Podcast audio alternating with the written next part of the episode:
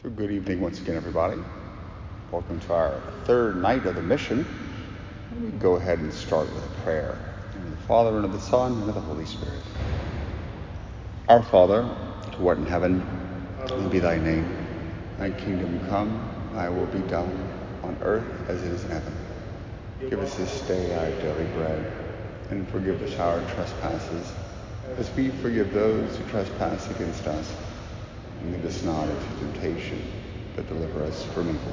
Amen. In the name of the Father, and of the Son, and the Holy Spirit. Amen. So, thank you all for showing up. We're going to kind of try to bring it all together, wrap it all up tonight. A very brief recap of the past two nights.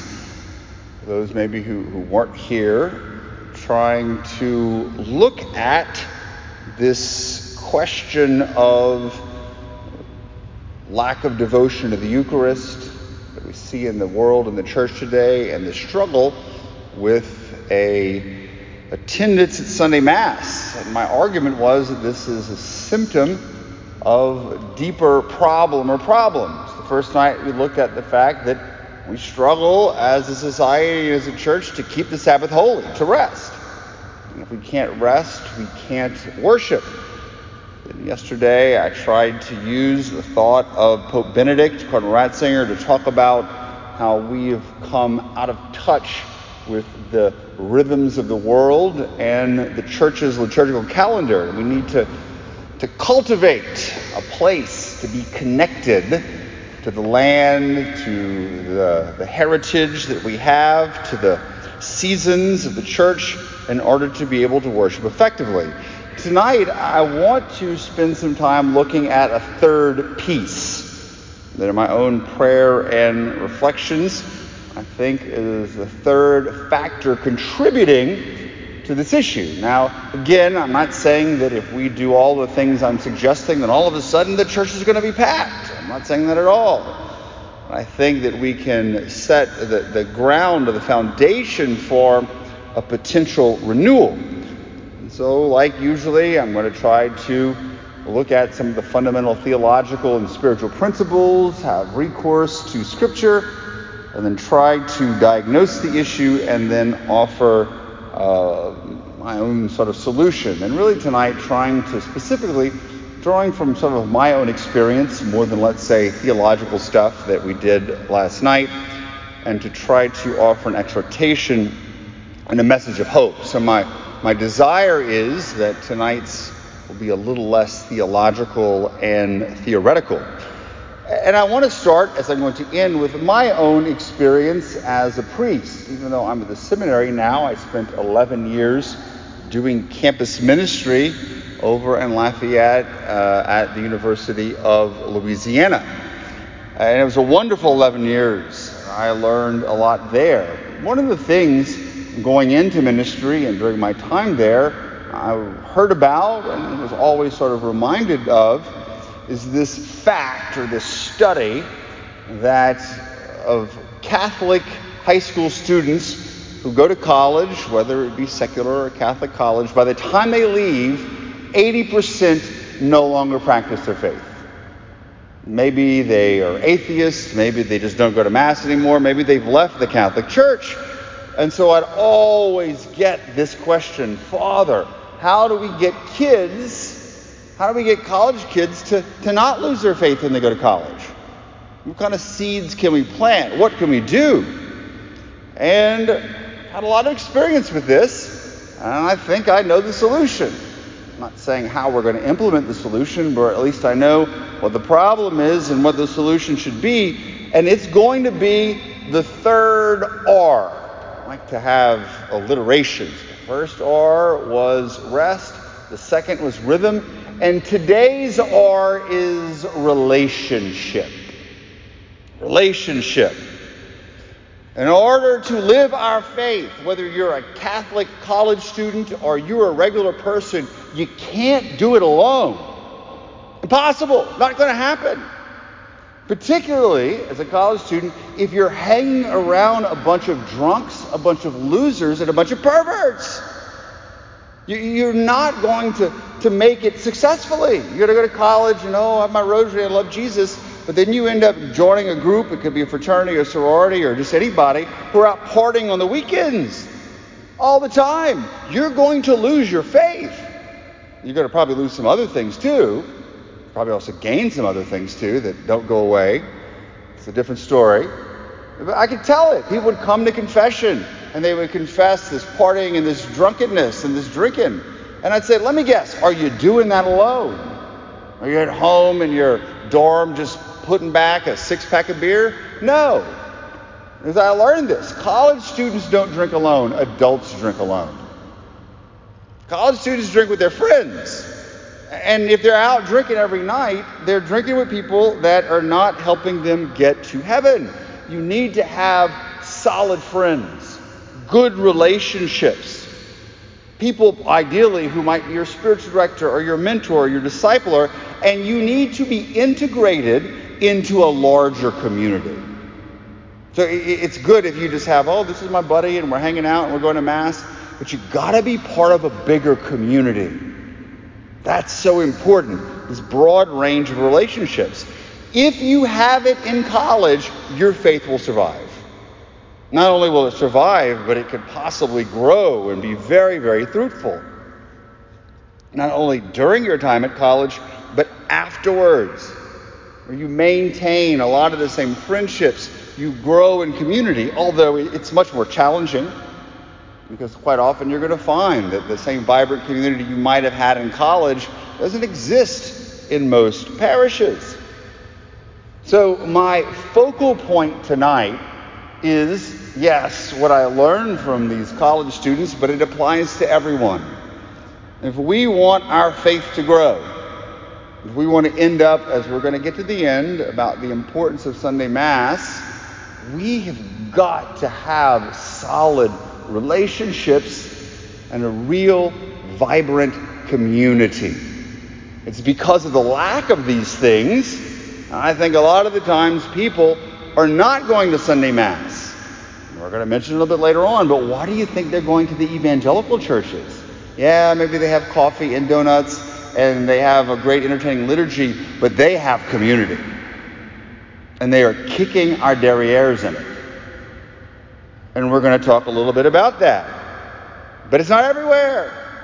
We can form good community and solid relationships. So, what is the importance of relationship? Why is this so important? This is because we are, not monads. We're not these little individuals floating around. We exist within a network of relationships. Everyone has a fundamental relationship. You got a mom or a dad. You're a child. Those relationships, we come into the world with it. It defines who we are. Our family is the fundamental sort of community in which we live. We develop friendships over time. We get to know people, some very close, some lifelong, maybe some just for a period of time. And this is society. We're social beings. We're political beings. We need a community. We can't do it alone. And so the way that sort of we've evolved, babies, little, little, you ever watch these videos of horses and they, they, they give birth to a little baby horse? That horse just starts taking off. You can't do that to a human baby. Now, of course, we, we need care and, and, and the mom and the dad and the community to care for the baby. That's why, like, we build churches and horses don't. Because of the way that we evolve, because we have so much care and so much tenderness over the years. So not only can we not live alone, as we're going to really drill this in, we can't worship alone either. We can't have faith alone. Yes, you can go into your room and pray with Jesus and that's wonderful. But you are brought into the church through baptism. You were a member of the body of Christ. You're stuck with all the Christians and Catholics around the world, whether you like it or not. We're all connected here. We're all in it together. And as a society and as a church, we are undergoing a crisis of relationships a crisis of community. I don't think I need, that's not news to anybody here. If it is, why you really are an introvert. And this is part of my diagnosis. We've been talking about it, and we're going to get into sort of some of the reasons for the problems with community. Is this lack of relationship and authentic, genuine community in society, but more importantly, here for our purposes in the church, is a contributing factor, along with the lack of rest and the lack of placeness in cultivation, that leads to a crisis of Eucharistic belief and lack of Sunday Mass attendance. We're called to worship together as Christians, as the body of Christ. We don't necessarily need to sit next to each other in the pew all the time, but if the church was packed, we could. It would be great. There's a vibrancy there. There's nothing like walking into a church that is packed and standing room only. There's a vibrancy there. And so, what we want to do is, I want to get to this crisis and some of the roots of it, but we've got to sort of lay the foundation first. Yes, we are relational beings, we are social beings, and we can understand that from a sociological perspective, from a psychological perspective, but we also can understand it from a theological perspective. And that's, I guess, sort of the driving point of the focus today. This is why you're here at the mission, not the university. I'm not here just to talk about psychology. The fundamental tenet of Christian anthropology that we as humans are created for relationship. In fact, if you want to really get down to it, persons exist only in relationship. The divine persons of the Trinity, their personhood is defined by their relationship Father to Son and Father and Son to Spirit. As I said earlier, we are persons who come from someone and from somewhere. Our parents immediately, but ultimately from God, who infuses our soul. We cannot be closed in on ourselves. We're born into the world already in relationship. And one of the individuals who I've sort of been quoting over the course of our time together is Pope Benedict, writing as Cardinal Ratzinger. For him, this idea of relationship, along with John Paul II, even though Ratzinger is just easier to read than John Paul II and easier to quote, believes in this importance of relationship to develop an adequate anthropology. He writes, it needs to be stressed that no man is closed in on himself that no one is capable of living entirely of himself or for himself alone. We receive our lives each day from without, from others who are not ourselves, yet relate to us in some way. Man's self is not contained only within himself, but exists almost even more so outside of himself. Not only where we come from, but we're constantly in relationship, we're communicating. We're connecting. We're living in a city. We have a family that we're connected to. Now, the really interesting part here is, and something that I've been reflecting on a lot lately, and this is a key point for Ratzinger's anthropology, we don't just exist in relationship. Because you could say, okay, well, Father, we all exist in relationship, but I don't got to talk to you. I don't have to interact with you. But that's not an authentic relationship. We're called not just to relationship, but Ratzinger says we're called to dialogue. Dialogos. We're going to exchange some words. We're going to be in conversation with other persons. That primary dialogue goes to God. We're in dialogue with the Lord. Ratzinger says again, the distinguishing mark of man seen from above is his being addressed by God. The fact that he is God's partner in a dialogue, the being called by God. So God calls first and we respond. This is prayer. Our being, if it's defined by dialogue with God, is defined by prayer. We're called to pray. Dogs are not. The, the cool birds that I'm going to go visit this weekend at the zoo are not. They can't pray. They can't relate to each other. I mean, they can in their own bird way, but not in the way that humans can. Birds are smarter than you think. Go watch videos of crows filling, fixing problems. They're, they're smarter than most boys in college, at least when it comes to dating girls. I give, used to give a talk called Birds are smarter than boys when it comes to dating, girl, attracting girls. You know, they have their cool little clothes, they do their little dance. Some birds even build things. Most college boys don't. But anyhow, but then we, because of that, we relate to each other. We're constantly talking to each other, expressing our needs, our hopes, our desires. We're in dialogue. But what is this word about? What is this logos that we speak? It can't be, oh, you're a jerk. You're in my way. Why aren't you taking right on red? This is driving me crazy. We're called to speak words and to enter into relationships and dialogue of love. We're created for love.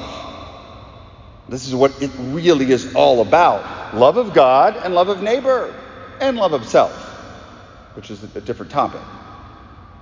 We're called to, to live in love, and that love is expressed in that total gift of self.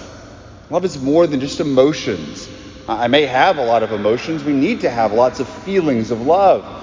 But we love each other by giving ourselves to each other, by making that sacrifice, particularly for Christians, that agape, that love that is poured into our hearts. Vatican II says so importantly man only finds himself through the sincere gift of self. And it really is love, not only giving, but also receiving love. Man is also a receptive being. So if love is gift of self, I give myself to you, but I got to receive love too.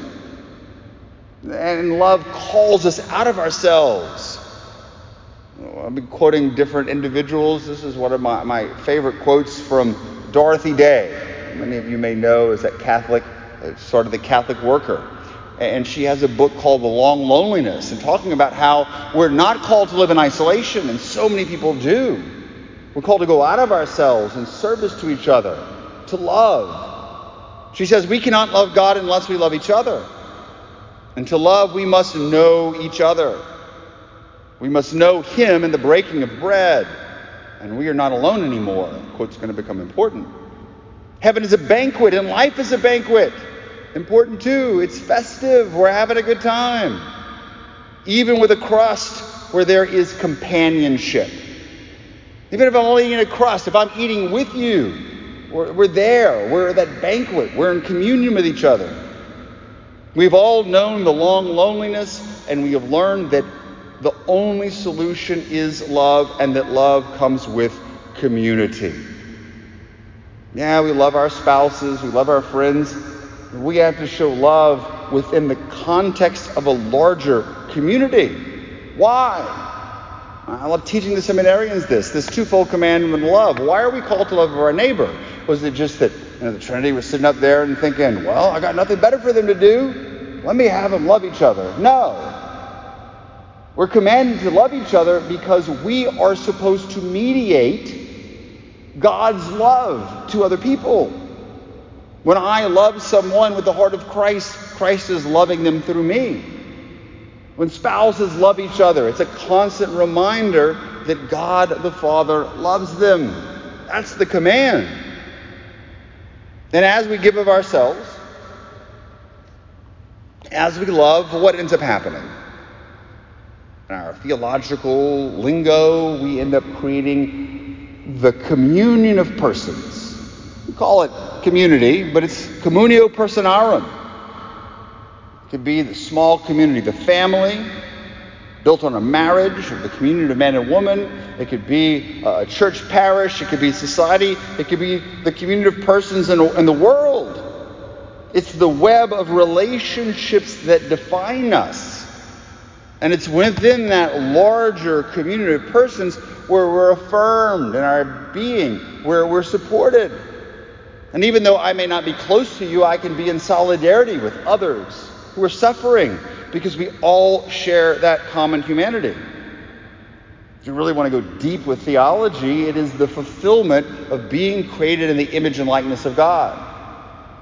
John Paul II, a very important teaching of his, is that we find that image of likeness of God not so much in isolation, but in communion. Why?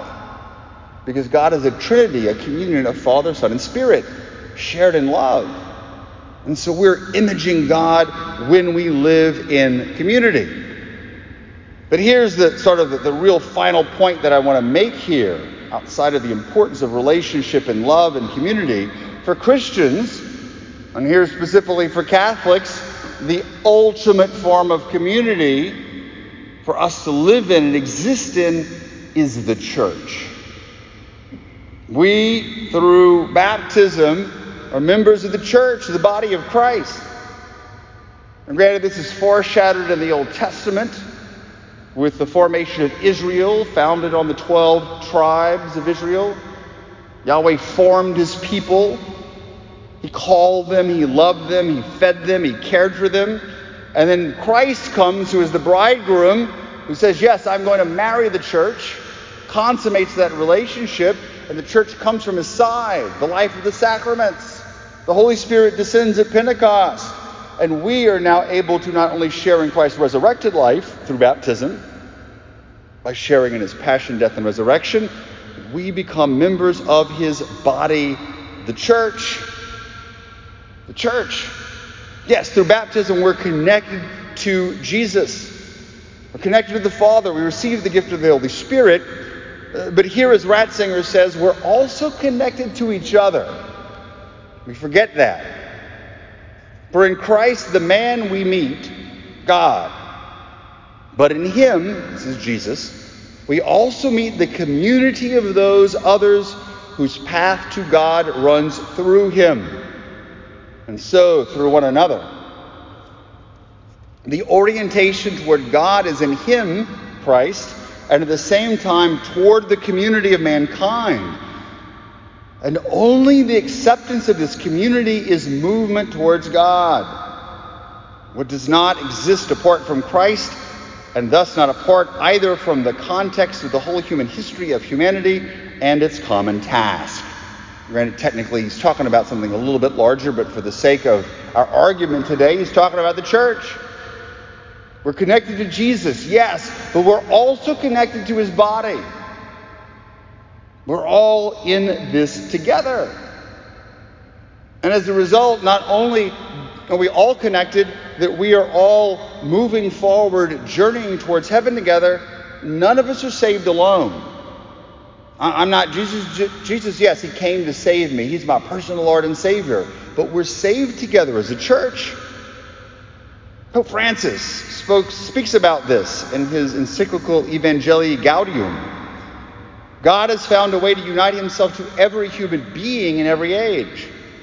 He has chosen to call them together as a people and not as isolated individuals. No one is saved by himself or herself, individually or by his or her own efforts. God attracts us by taking into account the complex interweaving of personal relationships entailed in the life of a human community. So basically, the Pope is saying, hey, look, we've got all these webs, these relationships of human community, but Christ takes it and whoop, lifts it up. He sanctifies it. He takes those family, communal bonds, and they become the bonds of the church. So, as baptized Christians, as followers of Jesus, there is an ecclesial dimension to our life. The church becomes the the, the, the, the, place of our action, the place of our living. I mean, really, we receive the faith from others. You didn't teach the gospel to yourself. You didn't go down to the, to the sink and just put your head down there and baptize yourself. Someone baptized you, someone taught you. You were, we worship together, we journey together. And this is particularly important at the Mass. So we're going to talk about Sunday worship, and it's connected to rest. Yes, it's connected to the land, but if it's connected to community, we're called to worship together. This is the body of Christ. Each parish, each diocese, local church, representing the whole church. We can't just do it by ourselves. We talked about how worship, cult, is the great expression of leisure and joy.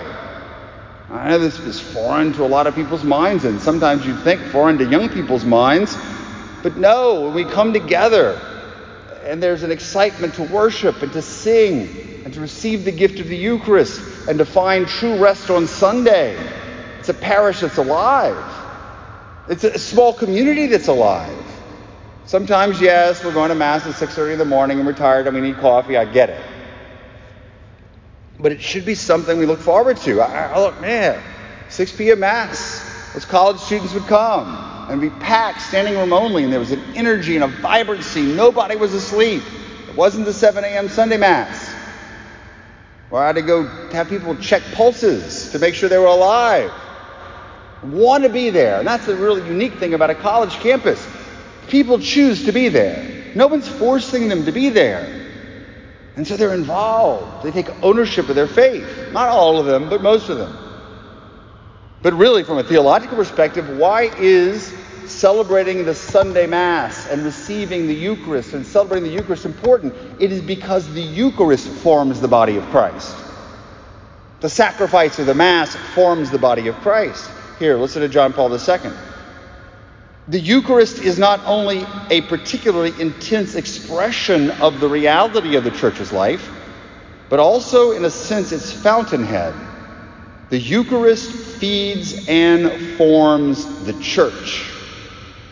The Eucharist, the body of Christ, forms, is the nutrient for the body of Christ, the church. And so we receive the Eucharist, we receive Holy Communion, we're in union with others. The importance of unity within the church is that sign, that sacrament of the unity shared amongst Christ's believers and amongst, God willing, all of humanity. Now, this all makes sense. We're all called for community, we're all members of the church. What I want to do, though, is go back to that theme that we talked about the past two days, and that's the theme of Exodus. It's kind of running Exodus to the mission. And it's important, of course, because we're reading from Exodus in the Office of Readings. It's so important for our journey, our pilgrimage of Lent, our moving away from slavery to sin to new life in Christ. And we've seen the importance of two things within the context of both the Exodus, whether we read about it in Exodus or in Deuteronomy. First, the importance of the Sabbath. Remember, hey, the first time it's a three day journey into the wilderness for us to worship, to have rest from building these god awful pyramids, hanging around all these mummies. It's driving us nuts. We need to rest. We also saw how over time it wasn't just about a three day rest. You're leaving there totally, and I'm giving you new land. You're going to have an identity that is connected to a place. This is your land. But there's another element. You pay attention. And again, this is potentially evolving in Israel's understanding, the way that God chooses to reveal it. He not only intends to give Israel land, but he intends to form a people a nation. Israel. Deuteronomy chapter 7, verses 6 to 9. Take some time to meditate on it. For you are a people holy to the Lord your God. The Lord your God has chosen you to be a people for his own possession out of all the peoples that are on the face of the earth. It was not because you are more in number than any other people that the Lord set his love upon you and chose you for you are the fewest of all peoples. But it is because the Lord loves you and is keeping the oath which he swore to your fathers that the Lord has brought you out with a mighty hand, the Exodus, and redeemed you from the house of bondage, from the hand of Pharaoh, king of Egypt. Know therefore that the Lord your God, the faithful God who keeps covenant and steadfast love with those who love him and keep his commandments to a thousand generations. So, what is he doing? He's forming a people, leading them to freedom of worship, possession of land, but you are going to become a community that belongs to me, a nation in covenant that belongs to me. it's communal salvation. And so, if we're going to take Exodus and see how it applies to the church, it means that this is going to have to connect back to worship, to cult. For there to be proper worship, there indeed must be rest and freedom to worship. There must be a place to worship, and there has to be a communal dimension. We worship together. We worship together. You got to have all three Sabbath, place, and relationship or community. But we saw some of the struggles that we've been having with resting. We're always so busy. Some of the struggles we're having with placeness and community and cultivation and connecting to the rhythms of the sacred and the profane world. But we're also having some pretty serious struggles in the area of relationship and community. And I'm sure you could guess a lot of the reasons why. I'm going to give you a few of them. They're challenges. One of them, and this is going to be in society and also in the church together. Uh, there's, we live in a, a, society that values radical individualism. You're, the nomad, you're the one who lives by yourself. And not only are you by yourself and you make your own decisions, uh, sort of the predominant anthropology, uh, a lot of scholars will say this, is one call they call expressive individualism. You're an individual and you have a right and duty to express yourself, your inner self. Who you are in your identity is paramount. And nothing, not even your body, not even your genetics, can stop you. So if I really feel that I am a woman, but I am in a constituted body that is biologically and genetically male, it doesn't matter. What matters is how I feel. That's why, that's why you don't hear born this way anymore. You, you don't get into that discussion because that would limit you in who you can choose to be. Freedom is complete autonomy.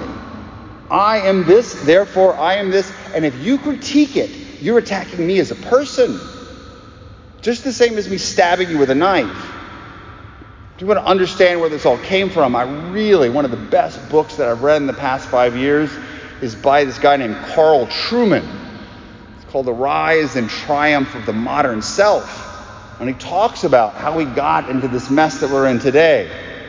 He doesn't give the complete analysis of it, but he gives a, a pretty good one. If you want to hear more about it, drive to the North Shore tomorrow, and I'm talking about gender and transgender ideology tomorrow at St. Peter's at 6. So I have lots of talking this week. Not in as nice of a church, though. And of course, not with as good of a pastor. We also could say, like, hey, the family is the fundamental building block of a society. We see the erosion of the family. We know the statistics. So many end up in divorce. Causes lots of trauma to individuals, especially children. And as a result, that trauma passes on to society. And so if we, and people don't even want to get married anymore. John Paul II says the future of a society passes through the hands of the family. Uh, we see family life breaking down, arguments, dissension. But again, the family as an institution just sort of being redefined or, really becoming liquid. We go back to that liquid modernity. Our foundation doesn't work. If uh, we learn community, we learn relationship in the family. But if you come from a super dysfunctional family, and everybody has a dysfunctional family, the only one that didn't was Jesus, Mary, and Joseph. We're going to have our own wounds and our own trauma. But this is where we learn to exist in relationship. Another very fascinating thing is when it comes to a larger sort of communal understanding as a state or as a nation we have some serious distrust in institutions. And granted, a lot of the people who run our institutions, whether they be governments, universities, nonprofits, whatever it is, they are not been very trustworthy. But how can a society function if we don't trust the institutions that make it up, particularly public institutions? One of the great authors that's writing about this is, is a man named Yuval Levin. Talks about this, this crisis of institutional trust. We don't trust our institutions. And guess what? We applied to the church because of the scandal and the way it was handled. Many Catholics don't trust the church as an institution. Now, granted, the church is more than an institution, it's the body of Christ. But it leads us to not trust others. I mean, who trusts a politician today? No one does. That, that's, that's bad. That's bad. Now, does it mean that we just trust blindly? No, we're not. But why are, where do politicians come from? They come from us. We're producing untrustworthy politicians. And it seems like nobody has the ability to do anything about it. We don't trust our institutions, particularly here, you know, the distrust of, of the police, of universities, whatever it is. It's a real crisis. And over and over again, for so many different reasons, we are seeing the influence of technology. You knew this was coming. You knew I was going to talk about this. As good as it is, and as much as it claims to connect us, what we found is through technology, particularly social media, we don't become more connected, we become more alienated, more divided. The influence of social media, particularly on young women, get up there and they look at it. Well, why is she going such a nice vacation? Look at her hair. Why can't my life be this good? I hate myself. Terrible. It brings us down and alienates us because we are on the phone all the time or we're texting. Our relationships are mediated. I don't get to talk to you face to face. Now, granted, there's a coolness to it. I like it that we can keep in touch. There's a goodness to it. Sometimes it's hard for us to sit down and just let's have a real conversation. Let's make eye contact. Struggle with genuine interpersonal relationships. Although, part of what I like about the phone is, oh, I don't want to talk to this person right now. You know, I'll talk to them later. And then you, know, you can see the way this connects in, in, in, establishing relationships that lead to marriage. Everybody is on these dating apps now. I'm not saying that it's a bad thing. But you, how do you know who this person really is? It's what they tell you they are. How do we establish genuine relationships? I don't sound like I'm getting old here complaining to those young whippersnappers. No, there's a lot of greatness in the younger generation, as we're going to see at the end. But this all leads to so much more alienation, isolation. Remember that book written about 20 years ago, Bowling Alone? People are just doing their own thing. There's so much loneliness, and it's causing so much pain. Higher rate of suicide, alcoholism, drug addiction. You do these things because you're in pain. You're trying to kill the pain. And that greatest pain, I think Mother Teresa said it, is, is loneliness, is isolation. People struggling to make friends. You can read about that all the time. Men have a hard time making friends as they get older. I don't know why that is. But this is the truth. We all know it. And the reality is in the church also. Partially because of the scandal, as I said, there's a distrust in the institution. But this is one thing that's always struck me that Ratzinger wrote about. He says, for so many people, Catholics included, they have the attitude Jesus, yes, church, no. I got a personal relationship with Jesus Christ. I don't need you to tell me what to do. I don't need a church to tell me how I should act. I'm saved. And yeah, we need that personal relationship with prayer. But guess what? You ain't saved by yourself. I think I've already sort of emphasized that. You could pray by yourself, but we come to Mass to worship as a community. We've got to recognize that. But here's the fact of the matter, y'all Catholics are doing a terrible job at it. Sorry. I'm not trying to, I can blame people, I can blame bishops, I can blame priests, whatever it is. Granted, part of it is we live a very busy life. Our primary community is our family. We're spending time at home, we're doing whatever. But I have been a priest long enough to know how Catholics act. Are we reaching out and inviting people to come to Mass? Are we making the church and Mass a place people want to come, where they feel welcome? Y'all doing a great job over here. Who's that little great guy, the, the Knights of Columbus dude? I think his name's Steve. Pat. That, dude's rocking it. Man, can you clone him? Cloning's not good, but Man, if we had more guys like that, he was, he's not there today. He made me feel so welcome. That's what we want. People want Pat. I can give Pat the shout out. He didn't pay me. Nor did he want me to make a shout out for the Knights of Columbus, even though I'm sure he'd love that if I did. What about this? Where does the real, granted, we're coming to Mass and we're going to be praying. Where does the community happen? After Mass. But boy, oh boy, some people can't stay until the end of Mass. They got to leave after communion. Well, I got to get into my car. I got to get out of here. Poop.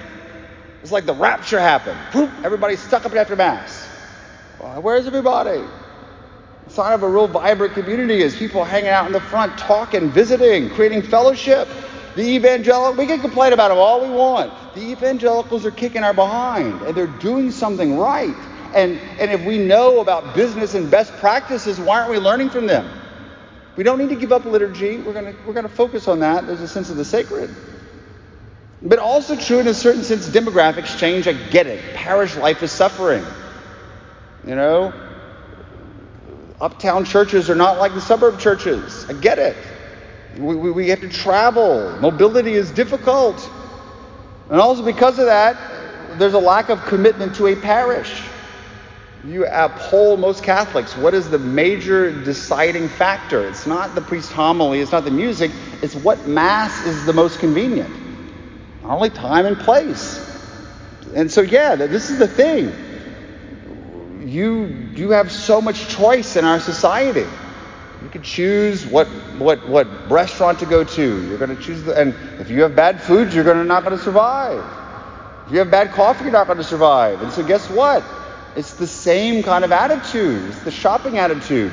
If you are not creating something that people want to go to, they're not going to go.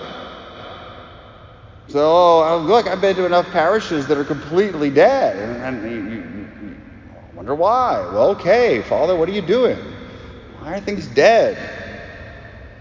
It could be the preaching, it could be the liturgy whatever. But even within the church, it's so bad now. We're supposed to be the unity, but we're fighting with each other all the time. Over the liturgy, over leadership, over this or that. It's hard to get along. There's a loss of unity. And of course, behind it all, there's spiritual warfare going on. One of my favorite things, of course, that Satan is the accuser.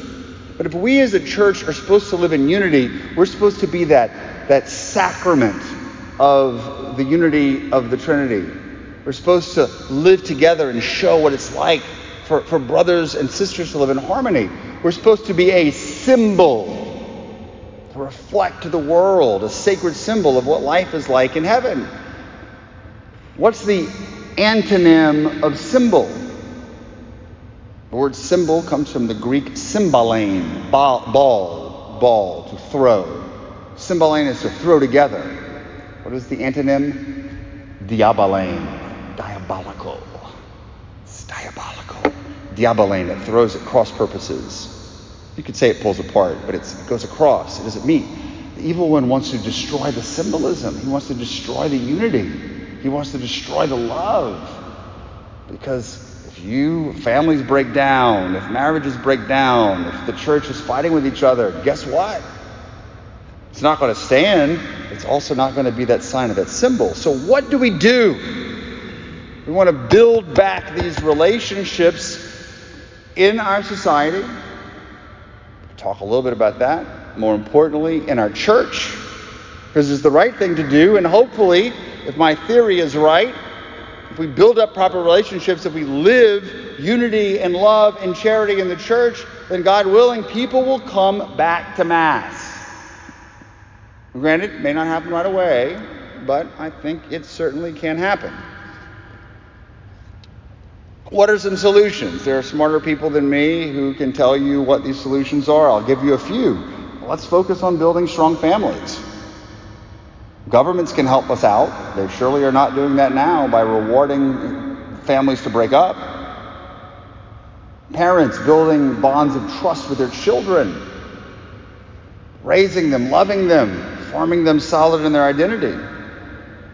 As we get older, building healthy friendships. We're on this journey together. It's like the Lord of the Rings. We're all going to Mordor. We're going to toss that ring and Gollum into the fire. One of the best the, best things I've read over the past several years is an article in the New York Times called The Power of Positive People. I like it because I'm generally glasses half empty, and so I like to hang around positive people. They talk about this in this article, you can find it online, maybe behind the paywall, I don't know, that they, this, this little community in Japan, this town, supposedly has the people who live the longest and are the happiest. And what they do is when they're young, they are formed in these groups called moais, M O A I. And basically, it's a friendship group that you are going to have for the rest of your life. You're going to get married, you're going to do other things, but these are going to be your friends. And it's the moai, the support, the love, the relationship that helps them build up to be so happy. Like another thing is, is we live in, in, in, a world that is so big and we're receiving news from what's going on in Russia and the world, and that's great to be informed, but we forget about our local community. And granted, maybe we're moving more towards that with like shop local and organic and all that kind of stuff. But small communities and the community in which we live, it's a Catholic principle called subsidiarity that something that can be done at a lower level shouldn't be passed up to the higher level. It's more efficient. But also, it's on the lower level where you maintain friendships, particularly in the face of struggles and trials. You know, here in South Louisiana, we've gone through enough hurricanes. That's a lot of damage, but guess what? When we all have to work together, we build some pretty strong friendships, some strong connections. But of course, it doesn't just happen, it, it takes work. It takes a lot of work a lot of time. This is the long haul heroism that Pete Davis talked about in that book I mentioned, Dedicated, which I really encourage you to read. And so he's talking about not only building up placeness, but also building up communities where people care for each other, they see each other, they know each other, they love each other, they respect each other. This is what we need. And another person who's spoken so beautifully about this, and I'm doing it just so I can quote him in all three days, is Wendell Berry. Not a Catholic, but still he gets it.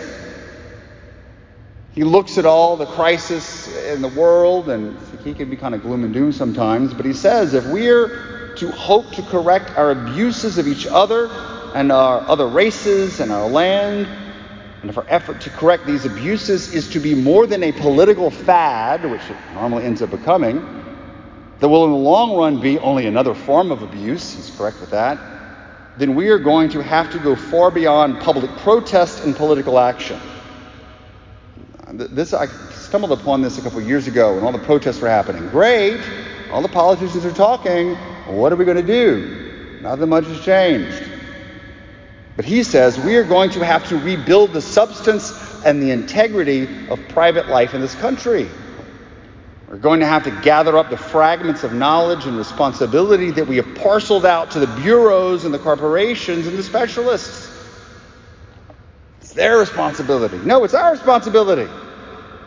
And put those fragments back together in our own minds and in our families and households and neighborhoods. We need better governments, no doubt about it, but we also need better minds, better friendships, better marriages, better communities. We need persons and households that do not have to wait upon organizations, but can make necessary changes in themselves on their own. This is subsidiarity. It's hard, particularly here uptown. You're not living in the rural community. It's hard to go to your neighbor and ask for a cup of sugar. But the reality is, what happens in the society needs to happen in the church too. We need healing, and I can offer you some general suggestions. Everybody needs to be more inviting and welcoming. We can have potluck suppers. We used to, Wisdom, we used to have cocktail hours. It's awesome. Parish cocktail parties. Talk about people come to that. Now, if you're under 21, you can't come. You ever had a parish cocktail party? Whoa. It's a lot of fun. Get, get Monsignor to make the cocktails for you. He's really good at that. Take a collection after too. It's like whenever you have an auction, you got to make sure that there's beer and whiskey. Wait about an hour or two, and oh yeah. But I want to put it within a larger context and sort of wrap things up and try to land the plane here by tying it back to Exodus one final time. One final time. So, yeah, there is, we're going to get out, we're going to get out of Egypt. We're going to do all these things. There's the plan. You're going to have the land, you're going to have the community. But how is God's plan going to be executed? We're going to get you where you can worship all you want. Well, nine plagues come. And then finally, it's the time for the tenth plague, the angel of death. And Yahweh, through Moses, tells Israel, You're going to celebrate the Passover. You're going to slaughter this lamb, and you are going to gather in your home as a family. And you're going to eat it. You're going to put the blood on the doorpost, and the angel of death will pass by and not kill you.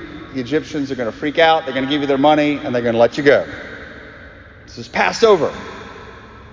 And it's Exodus chapter 12, verses 1 to 13, that give the specific terms for celebrating the Passover then and in the years to come.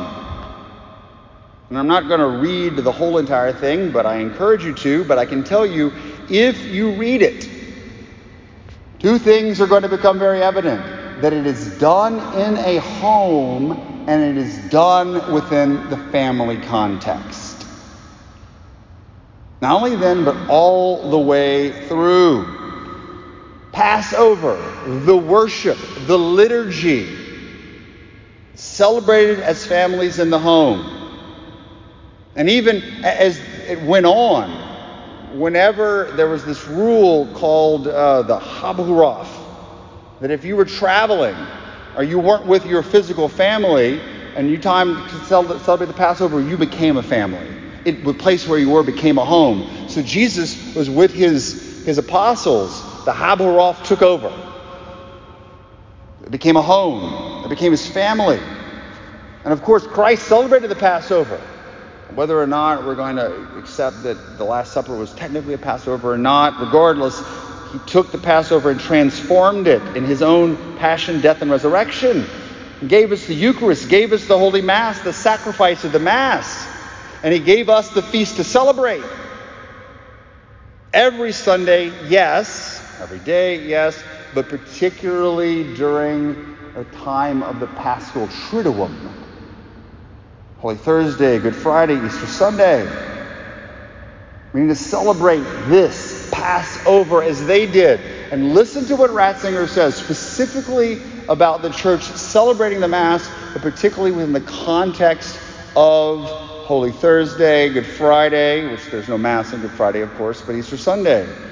This feast needs to become a family celebration once again. For it is the family that is the real bastion of creation and humanity. Passover is a summons urgently reminding us that the family is a living home in which humanity is nurtured, which banishes chaos and futility, and which must be protected as such. So that was the thing. In the house, there's chaos outside, there's darkness, there's destruction. But if you're here offering sacrifice, offering worship in a home with your family, you're safe. And so this is the same exact principle. This is the home. This is our family. This is the worship and the sacrifice that we offer. This is the placeness. This is the rest and the joy. This is where it all comes together. It all comes together. So, my ultimate point is if we're going to solve the symptom of a lack of Eucharistic belief and poor Mass attendance, yeah, we need rest in order for us to be able to worship. Yeah, we need a placement, placeness and a connection to the rhythms and the liturgical calendar of the, of the church but we also need to foster relationship and create community in the church by creating and establishing a home and forming a family. Ideally in the parish, but if not, in small communities. Wherever two or more are gathered, I don't care what it is. Ideally, we're here talking at a parish mission to be able to create it in a parish. This is my home. These are my brothers and sisters. This is my family. I'm not, again, I think Monsignor is doing a wonderful job at it. See the, the love and the connection that people have. Place where people feel welcome. What is a home like? You feel welcome there. You feel safe from the chaos outside. Where people are affirmed in their identity, they're loved. They know that it's good that they exist. They're formed as sons and daughters. Those who are struggling are accompanied or protected. It's a place where people belong. And I think, in a certain degree, this is what Pope Francis is trying to say. You've got to play, feel a place where people belong. Granted, just the prodigal son belonged to the father's house. You've got to clean up a little bit before you come in sometimes. But what are we doing about that? To create this place that's welcome, the father's house. This is it. The father, this, the church is the father's house. The prodigal son becomes so important. I can give a whole retreat on that. And what taught me this was my experience as pastor at a Lady of Wisdom for 11 years, and I'm never going to tire of talking about this. It's different than other parishes. Why? Because the students lived there from 7 a.m. to 10 p.m. Sounds crazy, but they did. There was always people there, and I lived on site. Didn't have to, but I did. And so every day you see the same people for four years, sometimes five years, some if they're special, seven years. They would hang out, they'd drink coffee, they'd play, study together. Sometimes they'd sleep there. I'd kick them out at night. We had activities, small Bible studies, retreats, mission trips, discipleship, spiritual direction. We had a coffee shop there to make it inviting.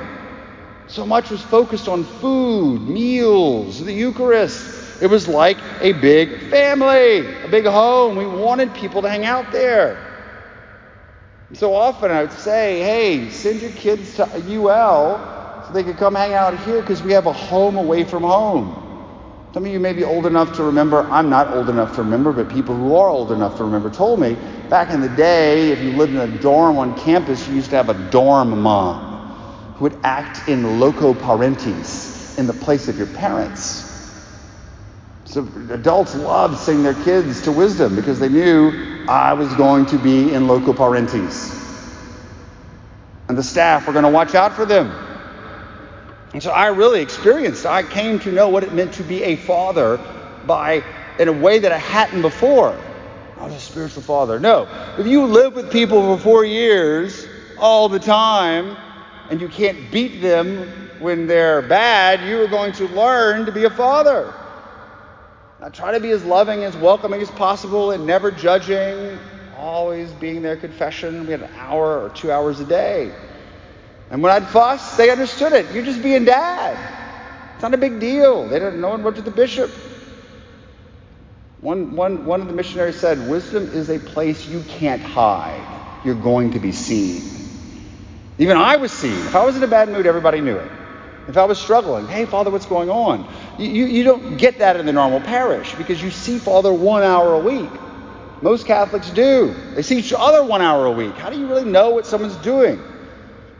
I said, no, it's actually a place where you're seen, known, and loved. That's what a home is. You're recognized, you're seen, you're known, and you're loved. So it's more than a community. It's more than a place, it's a home. It's more than a community, it's a family. Positive. This is where you're seen, known, and loved. With these small groups. These things end up transforming lives.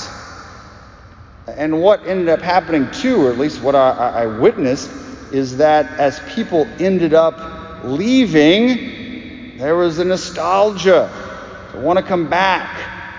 I'd see that too in people who come back after 50 years. Wow, you know, I remember this, what life was like at a campus ministry. Some of you maybe have had campus ministry in your life and it affected you. It's so important. I'm not saying that it was perfect, but I'm saying that it can give an inspiration for what I think small faith communities and parish life could be like.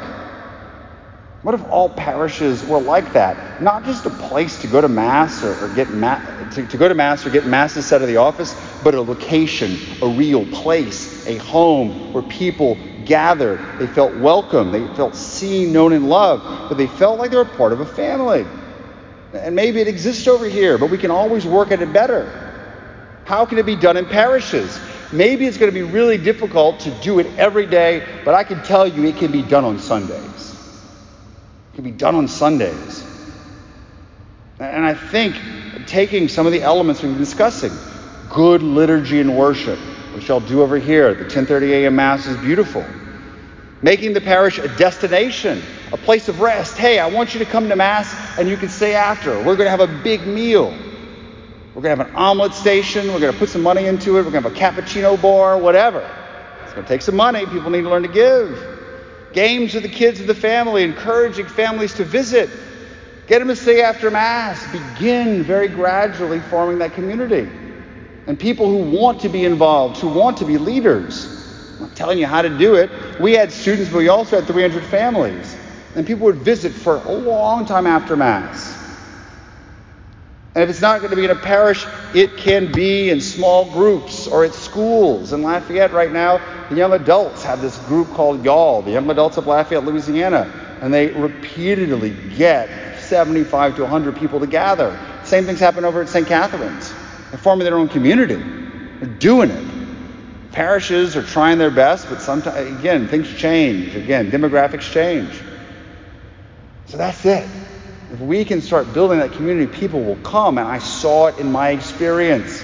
We had one of the biggest ministries in the nation. We produced a lot of vocations. I'm not trying to toot my horn here, but there are best practices. A&M does it. Nebraska does it. I think we can learn from this and apply it in parishes and small groups by creating locations, places, homes where people are seen, known, and loved. It's going to take a lot of work, but it's rewarding. In conclusion, all of this, though, is Passover, everything we've talked about, land, liturgy, worship, is all a foretaste of what is coming in the next life. Our happy home, the heavenly Jerusalem, the real place of eternal rest, where Sabbath will happen for all eternity. You're never going to have to go to work. You're going to have your own mansion. It's going to be the city of peace. We're going home and we're going to be in the community of saints with our brothers and sisters. And there's going to be Mass going on 24 hours a day. You're going to be worshiping God. This is what we hope for, but we can have a foretaste of it and the joy and the blessedness here if we enter into it. And that's my prayer, not just for y'all, but I think for myself and for every small community, the seminary included. We can start doing what we're called to do, to have a foretaste in the liturgy and all of those things around it of what we are destined for beatitude, heaven, to live eternally as sons and daughters of God our Heavenly Father. Amen.